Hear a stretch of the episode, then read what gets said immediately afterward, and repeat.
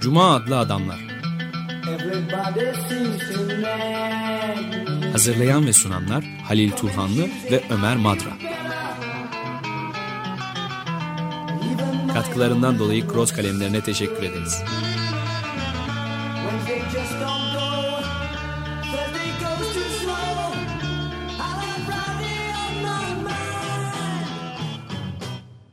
Merhaba Halil, hoş geldin. Teşekkürler. Cuma adlı adamlarda kendisinden çok sık sık söz ettiğimiz yayınlanmış her kitabında gündemimize aldığımız bir düşünür var. E, Jacques Rancière. Yani tarihin Atları adlı bir kitabı çevrildi bir kısa bir süre önce. Ee, biz de bir kez daha onu analım. On- daha doğrusu bu programda çıkış noktası olarak kabul edelim. Ve tarih üzerine, geçmiş üzerine, geçmiş olaylar üzerine, kitlelerin tarihi üzerine konuşalım. Çok ilginç tezler getiriyor Jacques Rancière. Ön sözü de yine e, Türkçe'ye çevrilmiş dev bir yapıtın, meta tarihin e, yazarı Hayden White yazmış. E, Biz de Hayden White'ı da aslında bir programımızın konusu olarak seçmiştik. E, tarih hem nasıl hikaye anlatır ya da daha doğrusu hikaye, öykü anlatmaktan vazgeçmeksizin nasıl bilim haline gelebilir? E, cevaplamaya çalıştığı sorulardan bir tanesi bu. E, bu açıdan e, hem klasik tarihçilere yani diplomatların, devlet temsilcilerinin e, mektuplarına, anılarına dayanarak bu tür belgelere dayanarak yapılan klasik tarihin e, kayıtlara geçmiş. Bunları çok nesnel olayların anlatıcısı kayıtlar olarak kabul eden e, klasik tarih anlayışına hem de ona e, tepki olarak gelişmiş olan anal okulunun tarihçilerine bir e, itiraz var. École des Annales e, tarihçilerine. Onların da tarih disiplinini bilim haline getirirken öyküden vazgeçtiklerini söylüyor. İstatistiklerden fazla faydalanıyorlar, coğrafyadan faydalanıyorlar, belirli bir medeniyet alanını, örneğin Akdeniz'i anlatırken ama burada da bir insan öznesi yok. Yani öykü, Ruhunu kaybediyorlar. Evet. yani. Yani siyasi tarihçi olarak belki yöntem olarak yenilikler getirmeye çalışıyorlar ve başarılı da oluyorlar belki. Ama bu arada tarih özelliğini kaybediyor bir disiplin olarak. Diğer başka disiplinlerin e, bir eklentisi haline geliyor. Tarihin hem ta- özel bir disiplin olması ama aynı zamanda da edebiyata da çok yakın olması gerekiyor. Çünkü 19. yüzyıl hem büyük tarihin yüzyıldır hem de büyük e, Büyük edebiyatın edebiyatın evet. edebiyat da gerçekçi edebiyat da son derece bilgi statüsüne sahiptir. Yani ondan da çok güzel şeyler öğrenebiliriz. Ama tarih, e, anal okulu tarihçileri tarihsel romana tepki olarak bir tarih anlatır. Hem klasik tarihe tepki hem de tarihsel romana tepki olarak tarih anlayışını e, e, yaklaşıyorlar. Tarihe böyle yaklaşıyorlar ve bu e, öykü anlatmaktan vazgeçince tarih diğer disiplinlerin bir eklentisi oluyor. Tarih aslında klasik tarihçilerde de klasik tarihte tarihi özel disiplin olmaktan çıkarıyorlar. Örneğin Hobbes tarihin siyaset biliminin bir parçası haline getirmeye çalışmıştır. Rancière'in iddiasına göre. Erkin tarihini yazmak yazılmasından yanadır. Er, kimin elindeyse tarihinde onun yazmasını ya da hep bir özel atlardan e, bahsederler. Yani Napolyon'dur, Şalman'dır. Evet Ama tabii. Analogu da bundan vazgeçmiyor. Yani ikinci Filip ve, ve Akdeniz dünyası. Bir özel isim orada zikrediyorlar. Oysa ki evet Napolyon büyük bir tarihsel kişiliktir ama Napolyon'un hayatı pek çok kitlenin kimsenin hayatına da dokunmuştur. Mahvettiği, savaşlara sürüklediği, açlıklarla boğuşmak zorunda bıraktığı yığınlar vardır. Tarihçi bu yığınların da e, ta- anlatmalı. Yani tarih geçmiş olayları anlatır, kayıtlara dayanır. Ama şunu da unutmamalı tarihçi. Kayıtlar sadece gerçekleri anlatmazlar. Bazı gerçekleri saklarlar da. Tarihçinin malzemesi bulunmuş, önünde bulunmuş bir şey değildir. Araştırılması gereken bir şeydir. Tarihçi o öznesini bulup çıkarmalıdır, gün ışığına çıkarmalıdır. Bu bakımdan Jules Michelet'i çok yenilikçi bir tarihçi olarak görüyor. Ve henüz de aşılmamış bir tarihçi olarak görüyor. E, tarihi hem edebiyata çok yaklaştırıyor. O yüklemsiz cümlelerle diyor. Fransız e, devrimin tarihini yazarken hem de kitleler çağının tarihçisi. Yani adsız kitleleri, adı olmayan kitleleri, yığınları e, evet vatandan söz ediyor. Fransız aşkından söz ediyor. Ama bir de tarihin öznesi olarak, kolektif öznesi olarak yığınlardan, halktan, milletten söz ediyor. Vatan sevgisinin yanı sıra. Bu tarihte değiş bir yenilik getirmiş olduğunu söylüyor. Bir cumhuriyetçi romantik paradigma. Ama tarihin kimlerin yaptığını da an- anlatıyor. Fransız tarihinden söz ederken diyor ben okumadım e, kitabını e, Rancière bayramlardan söz eder diyor. Yani iktidarın boşaldığı yerde ideolojik boşluğun yerde bo- boşluğun olduğu yerde yeni bir şey doğuyor. Bir coşku, halkın coşkusu. Fransız devrimini bahs- bahsederken Bastille'in yıkılı- yıkıntılarından bahsetmiyor. Yani onu öne çıkarmıyor ya da giyotini öne çıkarmıyor ama halk bayramlarını nasıl coşkuyla e, insanların kutladıklarını, Fransız halkının kutladığını e, anlatıyor, mişleniyor. Bu bakımdan da onun tarihçiliği hem öykü anlatıyor bize hem de Hem de olayları, olguları da e, tarih olarak veriyor yani. bir bilim haline. Bilim, bilimsel. Yüklemsiz cümleler mesela öznelsiz cümle ama aynı zamanda zamansız bir cümle. Zaman kipi yok. Geçmişte olan bir olayın bugüne de getiriyor. Bugünün hakikati olduğunu da bize vurguluyor diyor Mişle için. Diğer anaokulu tarihçilerinin e, bir şeyi var. Yani e, Mişle bizim babamızdır diye bir söz et, sözleri var. Ama ben bu babalıktan biraz kuşkuluyum demiş Rancière.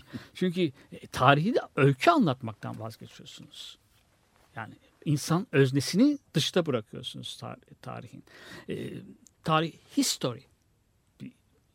Öykü anlatmaktan vazgeçemez tarih. Bilim olma, öykü anlatması da tarihin bilim olmasına, bilim olarak e, kalmasına, varlığını korumasına, varlığını ilan etmesine bir engel teşkil etmez diyor. Çok e, önemli, önemli. Peki bir nefes alalım ve devam edeceğiz bu konuya tabii. Steve Wynn, That's Why I Wear Black.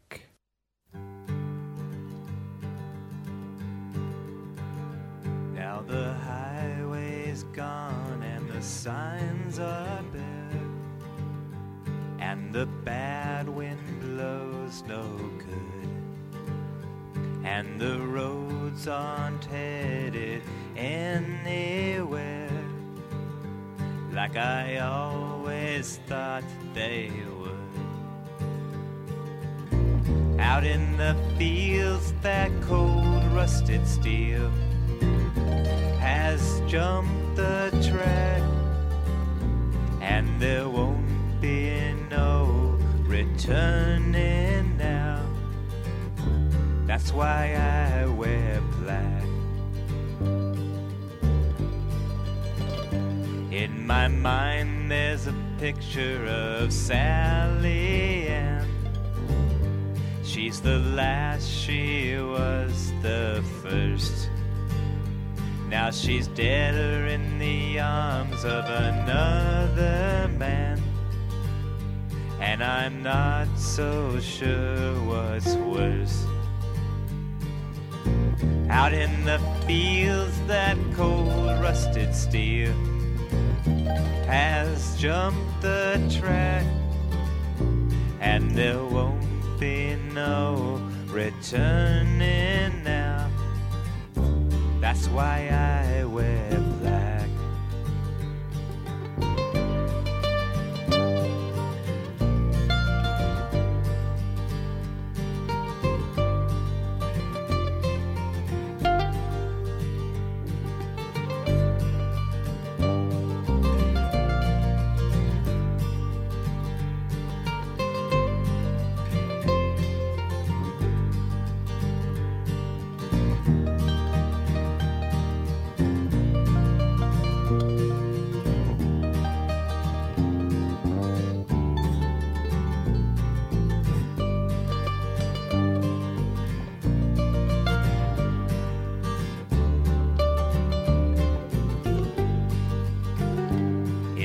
dreams, there's a road that leads me home.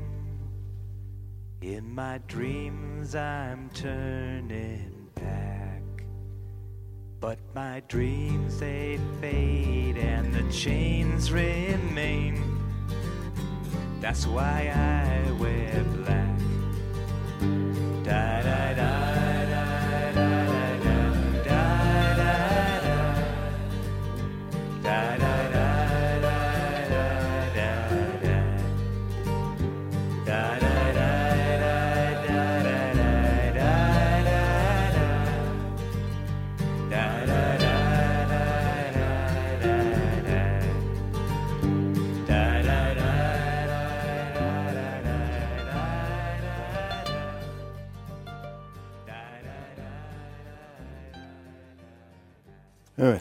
That's Why I Wear Black adlı parçada dinledik Steve Winn'i. Ve devam ediyoruz programımıza. Cuma adlı adamlar programında oldukça zaman zaman sıkça önümüze gelen önemli bir düşünürün Jacques Rancière'in yeni çıkmış bir kitabı Tarihin Adları. Alt başlığı da Bilgi Poetikası alanında bir deneme. Metis yayınlarından Şubat ayında bu senenin yayımlanmış bir kitap. Ee, onun ondan kalkarak işte tarih anal ekolü tarih mi yoksa bilimsel tarih e, aynı zamanda tarih hikayesini de anlatır mı anlatmalı mıdır konusunu da içe alıyoruz. Ee, e, çevirin çevirin de söyleyeyim Metis yayınlarından bu tarihin adları kitabını çeviren Cemal Yardımcı. Orada alt başlığı da okudun. e, Bilgi poetikası. Evet. Burada bilgi İlginç var- bir kavram. Kavramları var. Yani uygunluk bilimi olarak tarihin e, tam karşıtı ya da krallık amprizmi olarak tarihin karşıtı. Bu hepsini açalım istersen. Hobbes'un e, tarihte uygun zamanda uygun kişilerin uygun yaptıkları yaptıkları uygun işleri anlatan bir bilim haline getirmeye çalışılmıştır tarih diyor. Uzun süre. Bu işin başlangıcı da biraz Hobbes'a dayanıyor. Erk sahiplerinin tarihi yani kimler elle, iktidarı ellerine tutuyorlarsa onları mağlupları dışlayan, isyanları, dinsel sapkınlıkları yasaklayan bir tarih anlayışı. Onları bastıran. Eğer tarihçi onları tarihin dışında tutuyorsa ikinci kez e, bastırılmış oluyorlar. İkinci kez e, zulme uğramış oluyorlar o insanlar. Gerçek hayatta uyuyorlar tarihin içerisindeki geçmiş olaylarda ama bir kez de tarihçinin eliyle şey yapmış oluyorlar. Evet. Zulme uğramış oluyorlar. Muhtedirlerin tarihi. Evet. Bu arada e, açık radyoda epeydir devam eden bu savaş ve barış münasebetiyle Tolstoy'un da aslında yani bir daha dönünce bu esere Savaş ve Barış'a ne kadar aslında da hem bilimsel hem de edebi bir Evet. kitap olduğunu da söylemek mümkün. O da Zaten- işte böyle sıradan insanların Harika bir şeye de yani bir paralellik kurdun bence. Çok doğru. Rancière de onu söylüyor. Tarihle e, hem tarih bilim e, bağımsız bir bilim olacak ama edebiyattan da çok uzak olmayacak. E, Hatta edebiyat da- e, aynı şey edebiyat için de geçerli. Yani tarihe çok yakın e, edebiyat. Büyük edebiyat da öyle biraz. Birkaç e, belki bir hikaye oluyor. E, Georg Lukács'ın e, tarihi romanından da e, bahsetmiştik. Tarihsel romandan. Walter Scott'un yazdığı o Evet. şövalyelik öykülerinin Orta Çağ'da İskoç klanları hakkında bizlere çok iyi, mükemmel bilgiler verdiğini söylüyordu orada. E, doğru. Yani tarihçi e, çok yakın edebiyat. Bir de e, Michelin'in e, üslubunun e, daha sonraki deneyci edebiyata, Proust'a, e, James Joyce'a yakın olduğunu söylüyor. Demin verdiği örnek, benim de aktardığım örnekler. Yani yüklemsiz cümleler. Tarihçi bu kadar edebiyat yapmaz. Yani edebi üslup kullanmaz. Ama zaman kipini kaldırması, yer yer özneden söz etme, kaldırması, o atsız öznelerden de söz etmemesi. Şey, bir burada çeşit bilinç akışının Evet. öncülerinden Evet. biri de sayılabilir bu anlamda belki. Ben Evet, de evet. okumadan yani bilinç akışı duruyorum. romantik bir edebiyata çok yakın bir tarih üslubu ama Evet. bu basit bir üslup da denemesi değil yani. Evet okumayı kolaylaştırıyor, hoş zihinde kalan insana büyük bir okuma keyfi veriyor. Ama aynı zamanda bunun bir amacı da var, bir stratejisi de var. Yani bazı olayları geçmişten alıp geleceğe taşımak. Yani daha doğrusu onları zaman dışı kılmak Evet. kitlelerin ayaklanmalarını, sahneye çıkmalarını. İşte diğer tarihçiler, 19. yüzyıldaki o tarihçiler, Hobbes'un ki tarihi siyaset biliminin bir parçası haline getirmiştir diyor. Hobbes için. Onlar krallık amprizmi e, yapıyorlar. Yani işte, e, demin söz ettiğimiz kayıtlara e, dayanıyorlar ve bu kayıtları çok nesnelmiş gibi bizim de inanmamızı istiyorlar. Ama bu kayıtlarda hep e, Hep krallar var.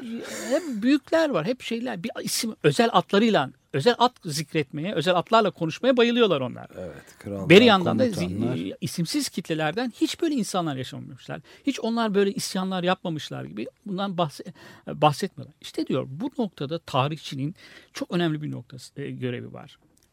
Bilgi poetikası o. Bilgi poetikası tarihçinin yapabil, yapması gereken sistematik bir araştırma. edebiyatçı uslubunu e, kullanarak ama bilimsel bir araştırmada yapmak. Evet, Bu çok bilimsel- ilginç bir kavram bilgi poetikası. Evet. Yani şiirsel, edebi bir bilgi, yani bilimden Evet. bahsetmek. e, Hem şiirsel hem de bilgi olmaktan vazgeçmeyen, ondan Evet. bilgi olmak niteliğini bir yana bırakmayan bir tarih, araştırma daha doğrusu. Orada e, tarihçinin görevi bastırılmış olan o sessiz yığınları, mağdurları, ezilmişleri, mağlupları e, tarihin içerisine çekmek. Onlara tarihin içerisinde yer yer açmak. Bu tarihçinin aynı zamanda demokratik ve siyasal bir görevidir. Böyle bir görevi var tarihçinin. Sessiz yığınlara, atsız yığınlara, sesleri kısılmış olan yığınların adına e, konuşmak. Ama çok şiirsel bir şekilde de konuşmak. Onları ta- tarihin içerisine çekmek ve, ve yaşayan kuşaklara, daha sonraki kuşaklara da onları onların öykülerini anlatmak, öykü anlatmaktan da e, vazgeçmemek. Burada e, dediğim gibi kurulu düzenin bir felsefecisi, kurulu düzenin tarihçisi olarak Hobbes'a karşı çıkıyor ama aynı zamanda da bu 19. yüzyıl tarihi anlayışına aşma iddiasında olan, tarihi o bilim özel bir bilim haline getirdikleri getirme iddiasında olan e, anal ekolünün tarihçilerine de karşı çıkıyor. Onların da her ne kadar e, bilimsel olmak e, iki suçları var Rancière'e göre. Bir, öykü anlatmıyorlar artık. İnsan demin de sen de söyledin. İnsan ö- öznesi kalmıyor tarihte. Tarih istatistiklerin diliyle, e, sayıların diliyle tarih yazamazsınız diyor. Evet. Mişle'de bu yok. Mişle'de hep sımsıcak, romantik, coşku, vatandan bahsediyor. Doğru Fransa aşkı var ama e, bir de insan yığınları da yığınlardan da bahsediyor. O kitleler çağının tarihçisi. Tarihçisi, ne olursa evet. olsun, sonuçları ne olursa olsun. Demin verdiği örnekler, benim aktardığım örnekler. E, Giyotinden bahsetmiyor. Halkın bayramlarından bahsediyor. Cumhuriyeti kutlamalarından bahsediyor. Bu burada ideolojik boşluğun dolduğu olduğu yerde yapılan bir bayramı anlatıyor. Ama bu bayram devrime anlamını veren de bu. Bu boşluk diyor Rancière çok güzel bir e, değindiğini söylüyor Michelin'in aslında o bayramda. Bu boşluk demokratik politikanın yapıldığı yerdir aslında. Sadece bayramdan ibaret değil orada. Halkın demokratik e, taleplerinin dile getirildiği, politikanın da yapıldığı, kendileri için daha iyi bir hayat yapma için mücadele ettikleri bir alan olduğunu söylüyor. Öncelikle kitleleri yok olma, e, görünmez kılınan, sesleri bastırılan kitleleri öncelikle tarihin içerisine çekmek. Bu Evet. siyasal bir görev, aynı zamanda demokratik bir görev. Demokrasi, kitleler çağının tarihçisi, demokrasi çağının da tarihçisi anlamda Michelet. Evet yani bu m, insanda e, Mişle okuma ihtiyacı da uyandırıyor doğrusu. Evet fazla ya. Fransız gibi geliyor ama ya, e, Yani hep biliriz adını. Evet, evet. Ben kendi payıma konuşayım gayet iyi biliriz. Ama hiç okumadım yani herhangi bir şey. Fransız devrimi tarih Türkçe'ye çok uzun zaman olacak. Milli Eğitim Bakanlığı yayınlarından çevrildi sanıyorum. Emin değilim. Yani o Michelin beyaz mi? kitaplar çok emin değilim. Yani o, o dizi fena bir dizi değildi aslında Evet, zamanında. evet. Thomas Paine daha başkaları da İnsan vardı. Yani. hakları filan. Evet e, yani Çok emin değilim ama ben de okumadım. Ben de okumadım. Yani dolaylı olan şeyde çok e, Hayden White da meta tarihte bahseder. Yani e, rank e, birçok başka tarihçilerden de bahseder ama Michelet'e özel bir yeri vardır o meta tarihte gerçekten. Evet ilginç yani. Peki bir devam ediyoruz. Ee, Şimdi bir çalacağımız ikinci müzik parçası Hüskerdü'den gelecek. Don't Want to Know If You're Lonely adını taşıyor bu parça.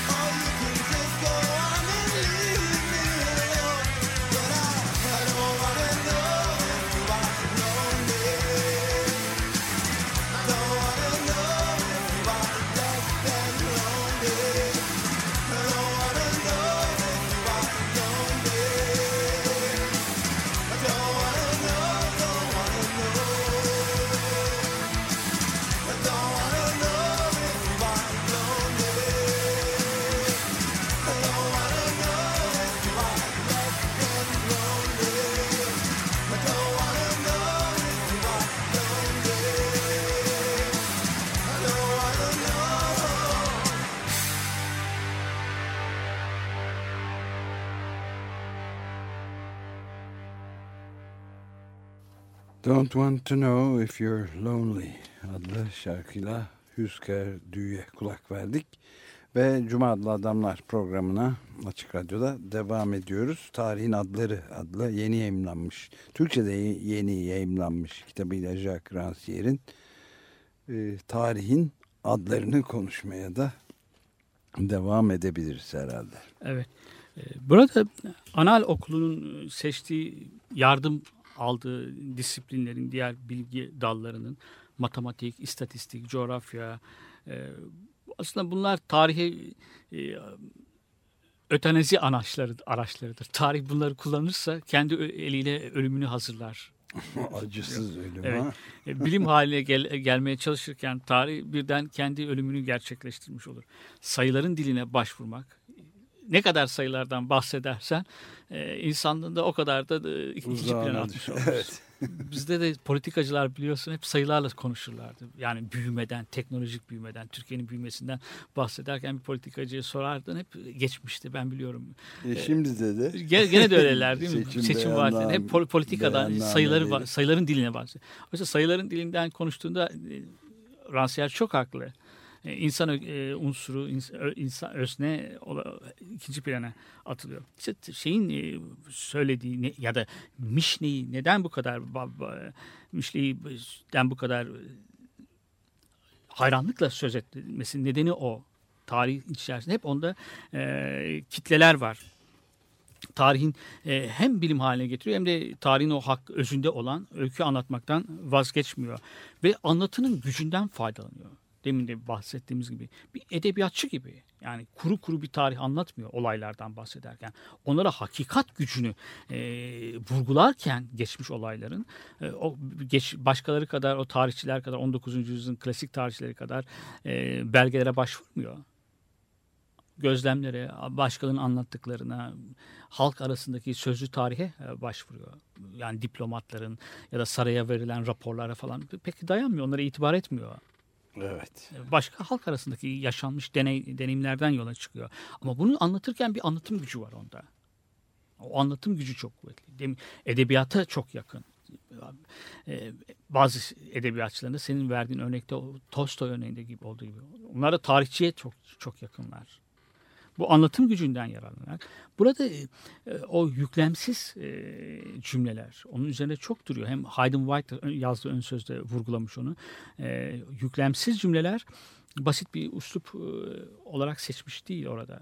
Geçmiş olayların bugün de var olduğunu, onları hakikat düzeyine taşımak e, taşıdığını, bir aslında epistemolojik bir sorun olduğunu, bilgi sorunuyla ilgili olduğunu ve burada Rancière e, Althusser'ci geçmişine de belki e, dönerek bir yerde bunu ep, epistemolojik kopma olarak tarih yazımında epistemolojik kopma olarak söz ediyor bu uslup değişikliğini.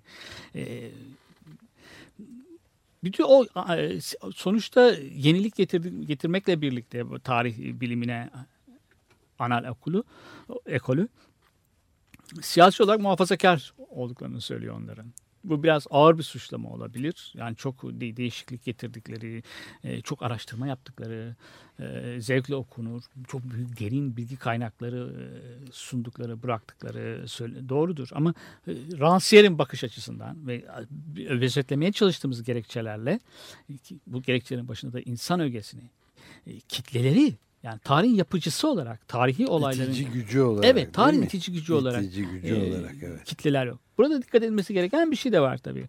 E, Rancière her ne kadar e, asistanıydı Althusser'in. Ve dikkat edersen hep kitleden bahsediyor. Halk diğer eserlerinde de bizim başka e, uyumsuzluk gibi e, Türkçe yayınlanmış diğer kitaplarından da bahsetmiştik. Programı Cuma adlı adamların konusu yapmıştık. Sınıfa karşı sınıf bakışı yok şeyde pek. E. Proleterlerin gecesinden, proleterlerin özgün özerkliğinden, kendi kendine eğitmelerinden bahsediyor ama halk demos, demokrasinin kolektif kurucu ögesi olarak demos. O, da- o çok önemli. Evet, demokra- e, çok hayati önemli. Şimdi be- ba- bambaşka bir şey geldi aklıma. Evet. Birazcık bir parantez tabii. açabilir miyim? Şimdi şöyle de bir şey var. E, bu anal ekolü tarihçilerinin getirdikleri karşısında e, elbette onlara da ciddi bir saygı duymakla beraber bu çok önemli bir e, metotla da ilgili bir problemi de aklıma getiriyor. Çünkü şimdi mesela Tunus'ta, Mısır'da ve işte Bahreyn'de ve Kuzey Afrika ülkelerinde hatta Amerika'ya da sıçradı işte Wisconsin'de sonuçları tartışılabilir geri dönüşler, yenilgiler vesaire. Fakat artık tarihçilerin o istatistiksel gözünden değil eldeki bu Twitter'larla, Facebook'la ve diğer e, yaygın televizyon gibi e, El Cezire televizyonu özellikle gibi e,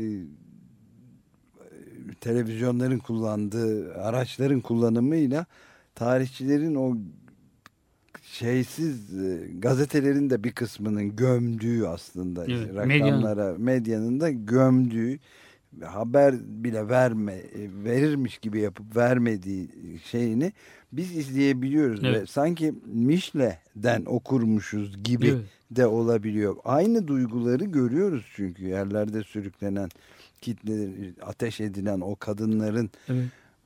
e, bayrak açmalarını mesela bir Twitter'da bir video yayınlayıp ondan sonra da peşinden kitleleri sürükleyerek ya da kendini yakan Tunus'taki işte Muhammed Bouazizi adlı gencin bir meşaleye dönüşmesi yaktı bedenin. Bunlar e, okumadık maalesef. Okuma, ikimiz de okumamışız ama Mişle'ye daha yakın hissettiriyor okuduğumuz bu e, tarih. Rancière'in tezlerini yani daha da güncel kılıyor da diyebiliriz Evet buradaki. aynen. Yani öyle bir hisse kapıldım yani. Şu soruyu sorabiliriz yani o söylediklerinden birkaç soru e, birkaç e, katmanlı.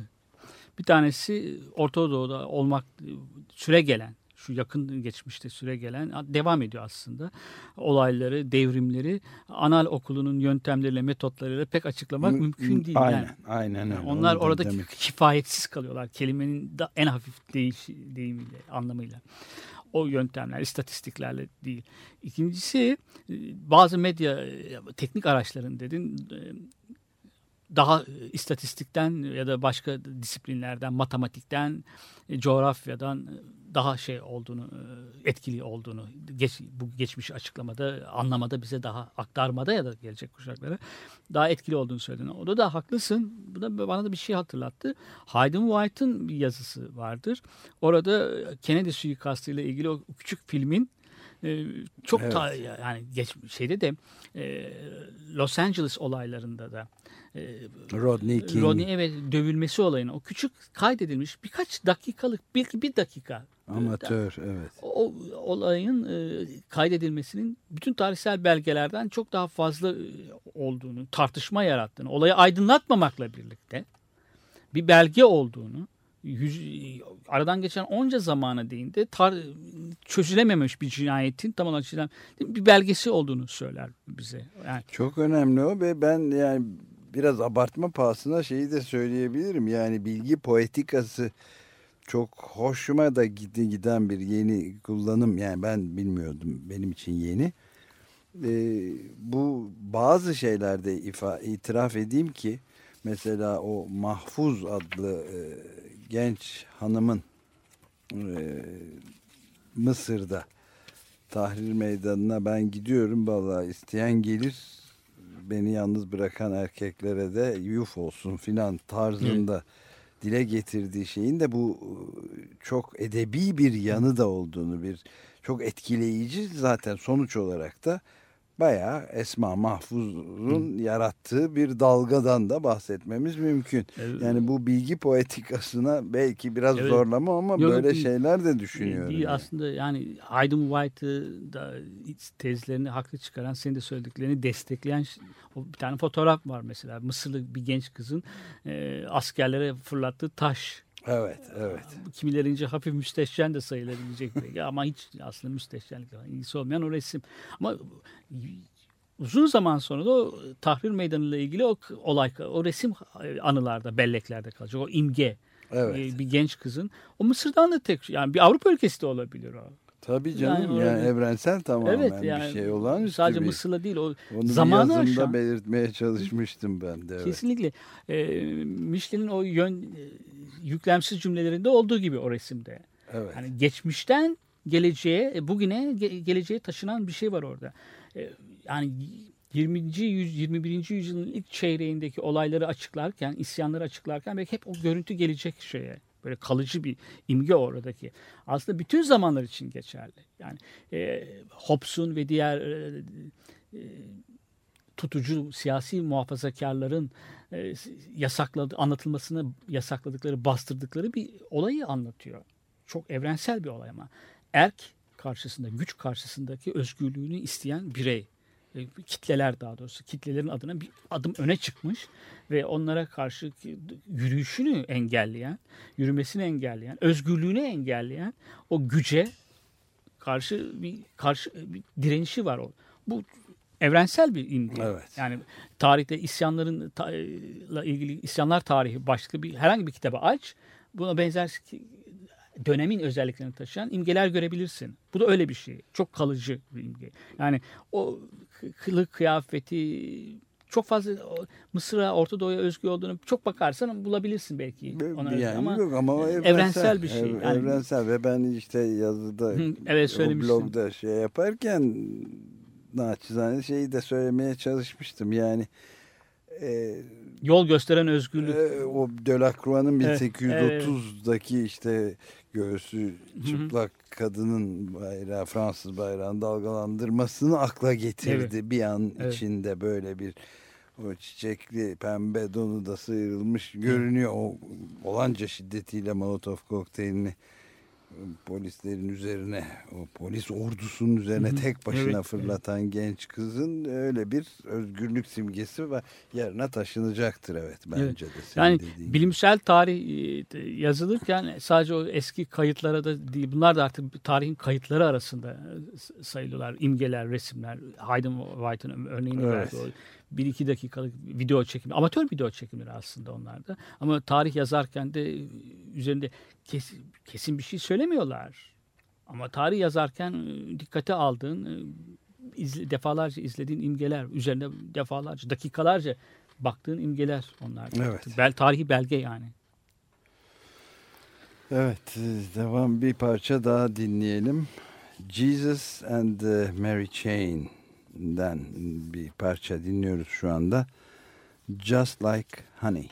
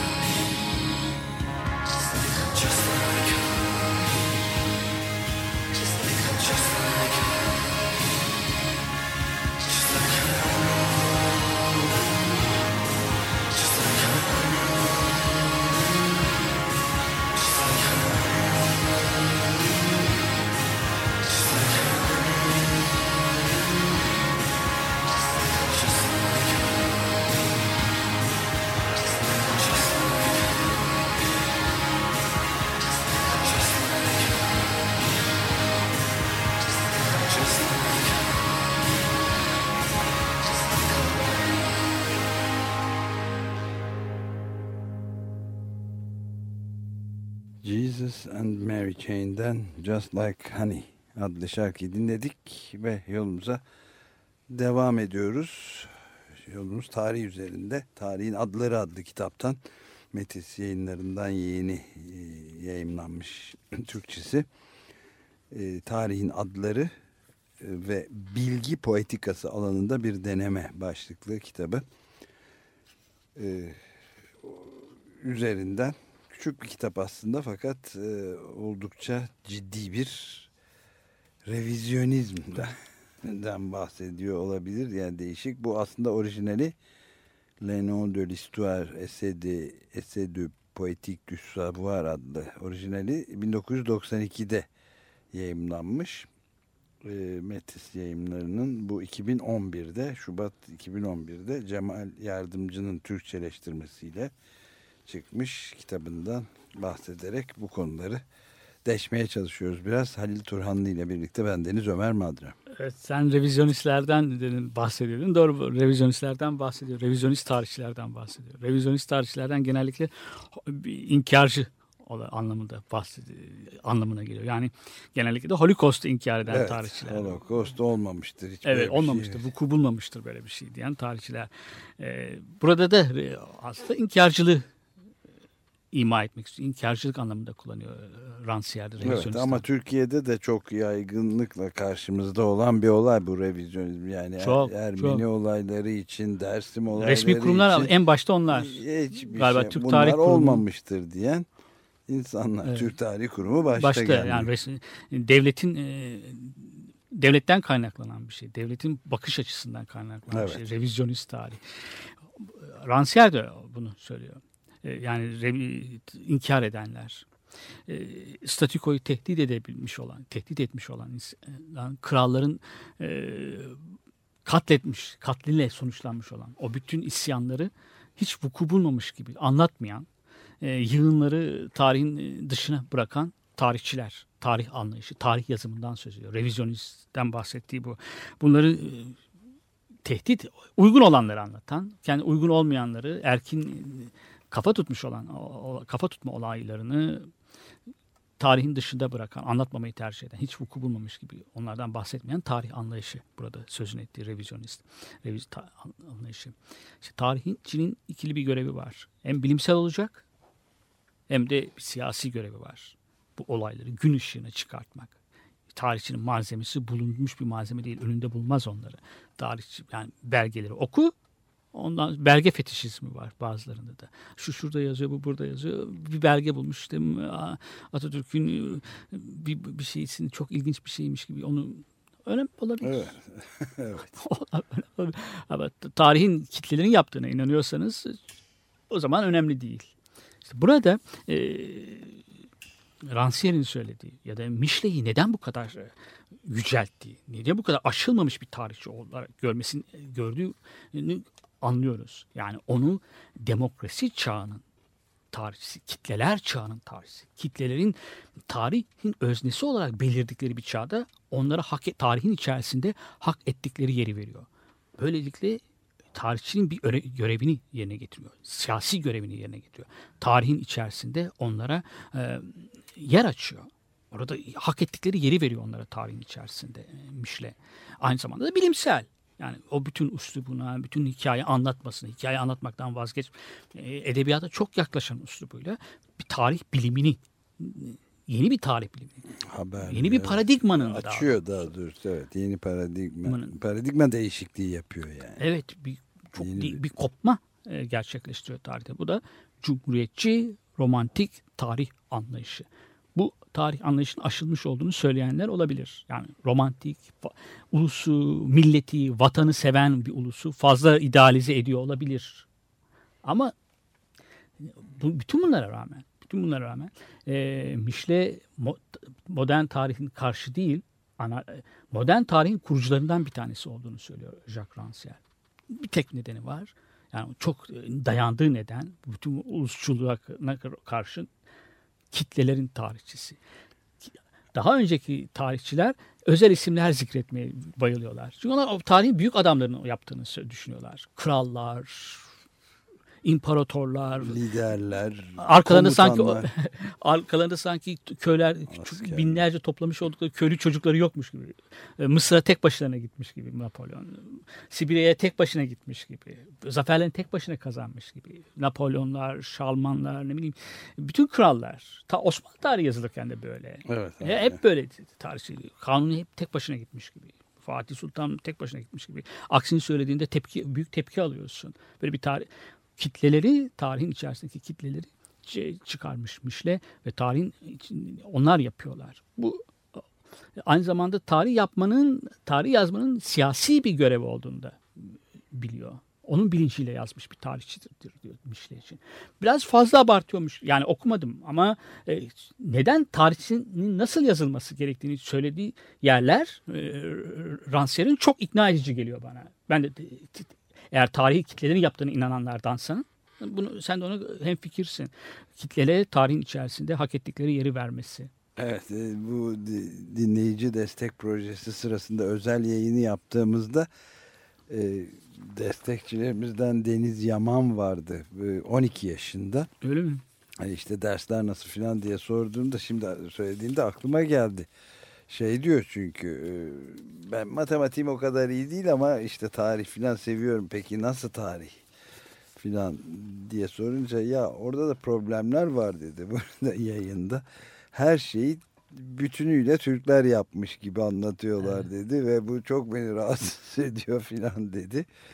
E, ve resmi tarih Evet, anlayışına karşı olduğunu buradan dile getirdi 12 yaşındaki bir Evet. deniz. Şimdi bu Rancière Hı. Tarzı yaklaşım bunu bu şekilde ele alması çok e, onun hoşuna gidecektir Deniz Yaman'ın herhalde. Evet eğer dinle, dinliyorsa. Dinliyorsa. Şimdi e, bir özneyi buluyor. Yani tarihin içerisinde bir özneyi bulmak, araştırmak. Bilgi poetikası o. Sistematik bir araştırma içerisinde. Tarihi e, öznesini bulmak. Bu özne kolektif özne. De- Demokratik oluşumlara karşı tarihçinin bir görevi vardır diyor Rancière.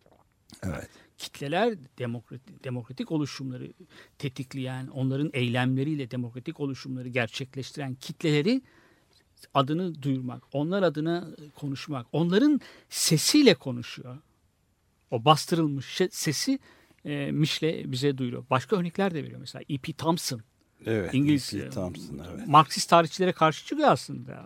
Bilimsel tarih yapmak adına hikaye anlatmaktan vazgeçtikleri için anal okulu yönelttikleri yönelttiği eleştiriler onları da yöneltiyor. Marksist tarihçilere de yöneltiyor. Tarihsel materyalizmi çok Evet. böyle istatistiksel bir şeye indirgemek gibi herhalde değil mi? Ama e, Howard ne diyor? Hauser'le bahsetmiyor. Yani tek tek isimler var. E.P. Thompson'dan bahsediyor mesela İngiliz. E.P. Thompson da Marksizm'den kopmuş bir tarihçi aslında. Yani Marksist e, şey, e, sorumlu olan bir e, tarihçi.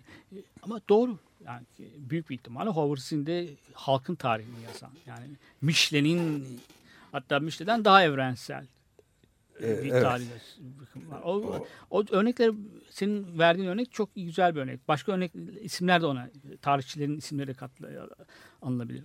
İşte bunlardan bir pardon e, Howard'ın bunlardan bir tane. Kitlelerin tarihçisi. Evet, adı- isimsiz. adını da öyle koyuyor zaten. Yani Halk. Amerika Birleşik Devletleri Evet, evet, halklarının tarihi. Ha, doğru doğru doğru doğru doğru doğru. Yani o da Amerika'dan yola çıkarak Halk evrenselliğe tarihi, evet. ulaşan bir tarihçi doğru.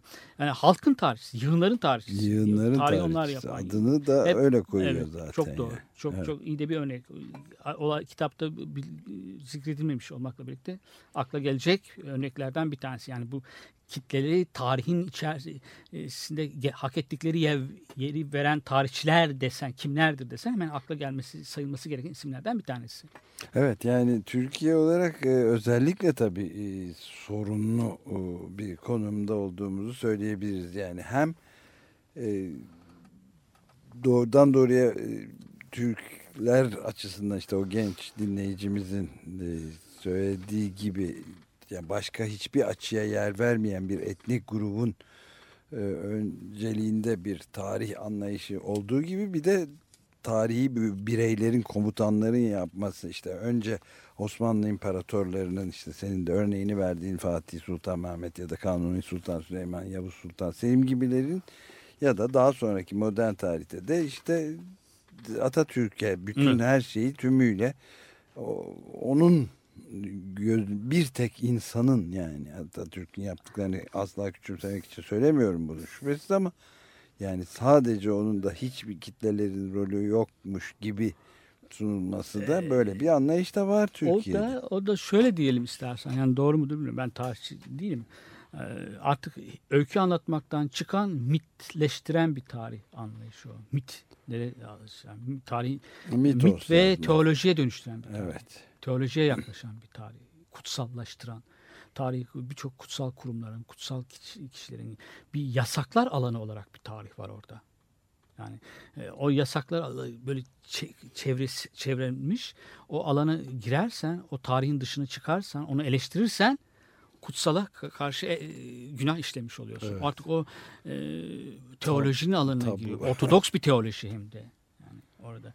O, o- anal okulu falan öyle değil. Yani o Evet, tem- onları- bu tam ulusçu tarih. E, En e, ulus en radikal ulusçu haliyle tarih yazımı bu. Evet, Milliyetçi tarih Milliyetçi ve çok devletçi, Ulus devletleri kuran e, mitolojiler var. Evet, ulus devletlerin temelinde. Totaliter bir anlayış. Ee, bizde bizde de çok. Yani sadece tarihte değil, işte güneş dil teorisi, birçok şeyler olmayan şeyler icat etmek. Evet. Tarih işte. Onları onlara gerçek statüsü vermeye çalışmak. Onlar bu tarih yazımından da artık e, daha başka bir şey. O. Evet yani uzun süreden sonra e, Türkiye'de daha yeni yeni aslında konuşabiliyoruz bu tarihsel e, anları falan. Evet yani genç bir tarihçiler kuşağı var Türkiye'de de yani isimlerini şimdi ama tepki de alıyorlar. Yani söyledikleri her şeyde de tepki alıyorlar. Ben e, e, bir de tabii tarih fazla popüler yapılan tarih var. Şimdi bu- bazı çok fazla öykü anlatan tarihler, hoş sohbet tarihçiler var. Televizyonlarda çıkıyorlar. Pazar gazetelerinde, pazar eklerinde onları görüyorsun. Evet, Onlar tarihçi değil, tarih yazıcı yani yazıcısı Aa, yok öyle değil mi? Profesör ünvanı olanlar da var işlerinde. Yani amatör tarihçiler var. Onları görüyorsun. Onlar o, o bir ayrı da profesör şeyleri de var. Artık tarih çok şeker anlatıyor. Evet. Fazla yani kendi tarihini, ya ulusunun tarihini ya da Osmanlı tarihini böyle çok tatlı bir dille anlatan tarihçiler. İçini ağzının içine baktıran tarihçiler. Keşke Ağzından sohbet bitmesin baldan. diyen tarihçiler ama Evet. o da mitoloji. Bir Evet. ölçüde Yani çok bilgi veriyormuş ama o da bir mitoloji. Tek yanlı mitoloji. Rancière'in söylediği belgelere dayanmaktan vazgeçmiyor tarihçi. Yani da bütünüyle tarihsel belgelere vazgeçmiyor. Ama onlara o tarih belgelere eşdeğer bir gözle bakıyor. Yani o belgeler işte diplomatların yazmış oldukları hatıratlar, şunlar bunlar. Onlar yazan klasik tarihçiler çok gayri şahsiymiş gibi görüyor. Oysa değil. Yani nesnel gerçekleri dile getiriyormuş. Gayri şahsiymiş gibi. Ve onlara dayanarak yazılan bir tarih var. Bu tarihin de çok tarafsız olduğu söyleniyor. Ve buna inanmamız gerek inanılıyor.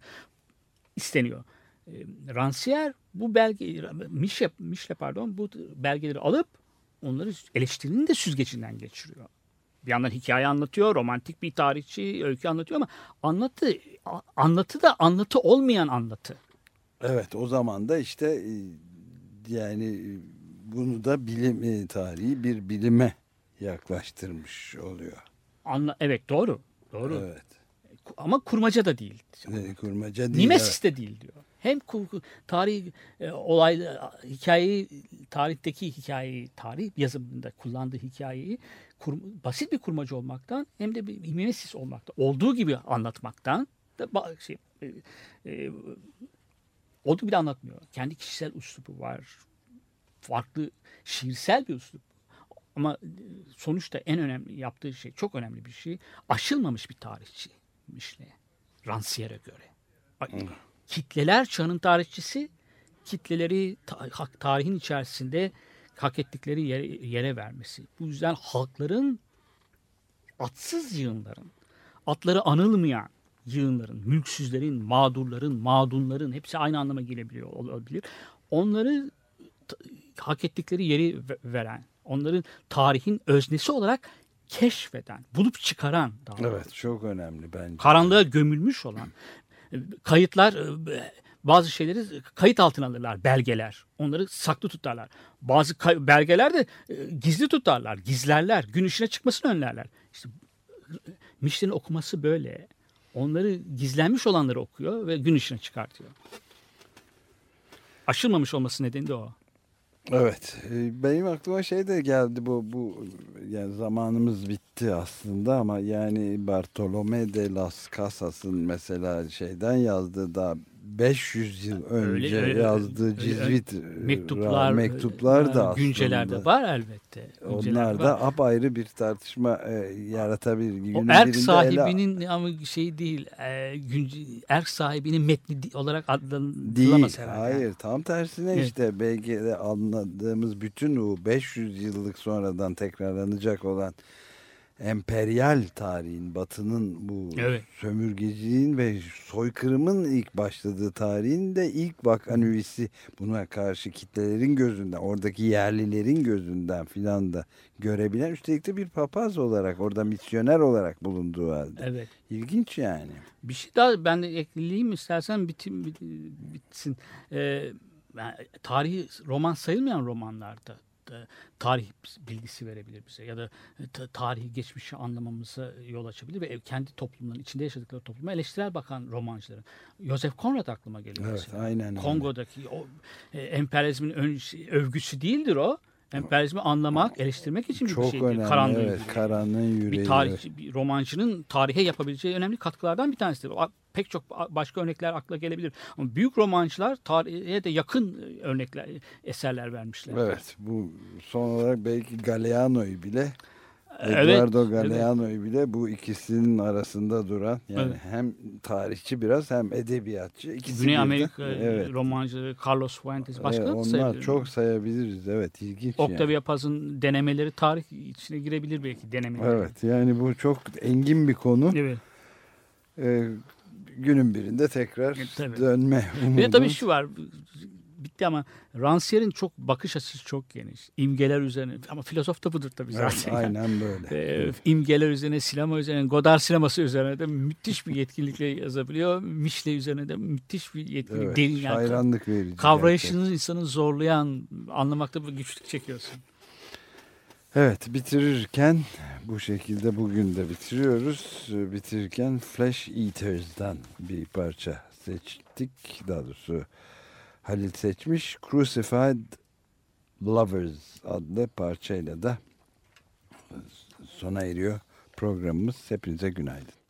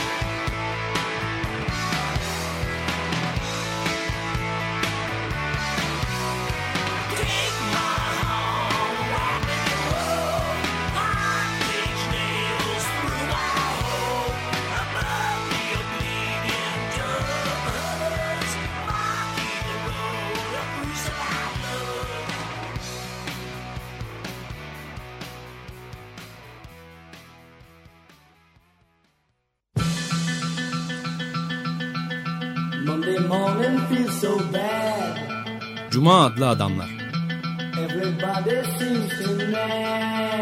Hazırlayan ve sunanlar Halil Turhanlı ve Ömer Madra. Katkılarından dolayı Cross kalemlerine teşekkür ederiz.